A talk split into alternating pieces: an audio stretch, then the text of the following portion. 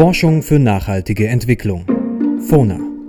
Etwa 60 Meeresforscher haben beim Statusseminar Meeresforschung mit FS Sonne am Institut für Chemie und Biologie des Meeres an der Universität Oldenburg ihre Forschung auf dem neuen Forschungsschiff Sonne vorgestellt. Großartig. Einzigartig. Schön. Ereignisreich. Tief. Oligotroph. Umwerfend. So beschreiben die Wissenschaftler ihre Forschungserlebnisse an Bord der Sonne in einem Wort. Das modernste deutsche Forschungsschiff wird der Meeresforschung vom Bundesministerium für Bildung und Forschung zur Verfügung gestellt. Rudolf Leisen ist Referatsleiter im Referat System Erde, das für die Förderung der Meeres- und Geoforschung zuständig ist. Es ist ein völlig neu konzipiertes Schiff, was modular aufgebaut ist, was besondere Anforderungen, damit auch besondere Möglichkeiten hat, in der Variabilität und Flexibilität wirklich die gesamte Bandbreite der Fragen der Meeresforschung und zwar interdisziplinär zu erforschen, zu ermöglichen, was für uns ausreichend ist, aus den Erfahrungen der ersten zwei Jahre zu sagen, das kann durchaus ein Muster für weitere Forschungsschiffe sein. Zurzeit läuft die Ausschreibung für den neuen Forschungseisbrecher Polarstern, der anderthalb Meter dickes Eis problemlos durchbrechen kann und deshalb unter anderem als Versorgungsschiff für die Forschungsstation Neumeier 3 in der Antarktis dient. Nach Sonne und Polarstern wird auch der Rest der deutschen Forschungsflotte nach und nach modernisiert. Was jetzt im Moment in der Vorbereitung ist, dass wir ein gemeinsames Nachfolgeschiff für Poseidon und Meteor, die wirklich in die Jahre gekommen sind, planen. Und da hat uns die Sonne so gut gefallen, dass das Folgeschiff sicher Ähnlichkeit mit der Sonde haben wird. Das Nachfolgeschiff für die Forschungsschiffe Meteor und Poseidon soll 2020 in Dienst gestellt werden. 2016 und 17 hat das Bundesforschungsministerium zum Wissenschaftsjahr der Meere und Ozeane ausgerufen. Zwei Jahre, in denen die Öffentlichkeit bei vielen Veranstaltungen, Ausstellungen und Workshops an der Meeresforschung teilhaben kann.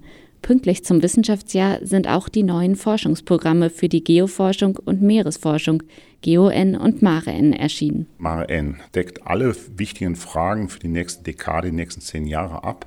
Es ist ein mit den wichtigsten Ressorts der Bundesregierung abgestimmtes Programm. Also es ist nicht nur ein Programm des Bundesministeriums für Bildung und Forschung, sondern eines der gesamten Bundesregierung, was in den nächsten Jahren mit vielen hundert Millionen ausgestattet ist. Es ist wirklich vom Klima über geologische Fragestellungen bis zur Umwelt keine Frage auszuschließen. Und gerade die Sonne ermöglicht tatsächlich zukunftsfähig die wichtigsten Fragen anzugehen. Zu den Forschungsthemen, die an Bord erforscht werden, gehören Stoffkreisläufe und Energieflüsse in der ozeanischen Kruste und in der Wassersäule, das Ökosystem Meer und die Biodiversität im Meer sowie der Umgang mit Naturgefahren und die Plattentektonik. Auch die nachhaltige Ressourcennutzung, zum Beispiel welche Folgen es haben würde, wenn Manganknollen aus der Tiefsee abgebaut würden, untersuchen die Wissenschaftler auf der Sonne. Heidrun Kopp ist Professorin für Dynamik des Ozeanbodens am Geomar-Helmholtz-Zentrum für Ozeanforschung Kiel. Sie hat auf der Sonne vor Chile erforscht, wie Erdbeben entstehen. Wir haben Deformationen am Meeresboden untersucht. Das heißt, wir haben geguckt, wie sich der Meeresboden bewegt. Das sind natürlich tektonische Bewegungen, also ganz kleinskalige Bewegungen, maximal ein paar Millimeter pro Jahr.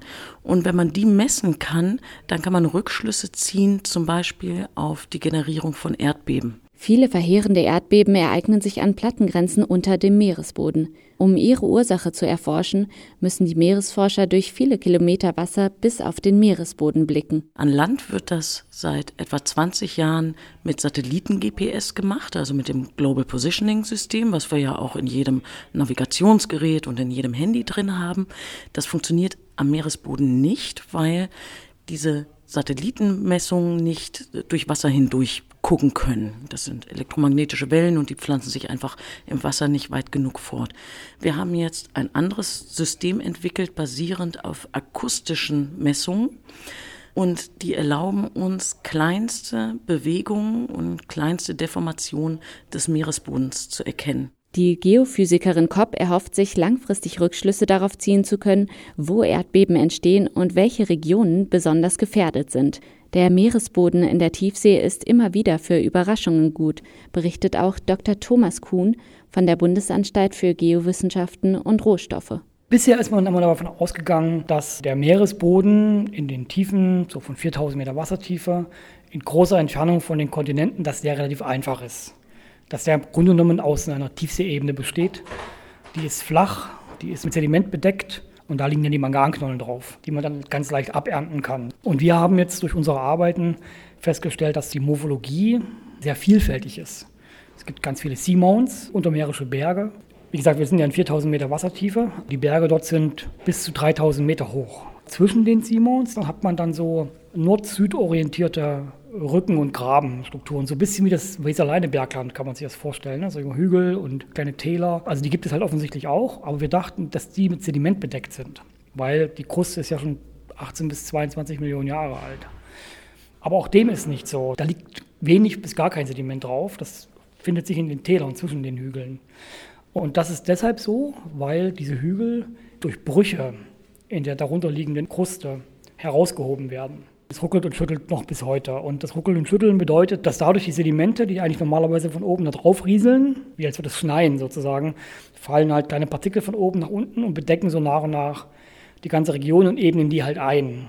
Und wir dachten halt, nach 20 Millionen Jahren ist das eigentlich alles platt, weil genug von diesen Sedimenten darunter rieseln.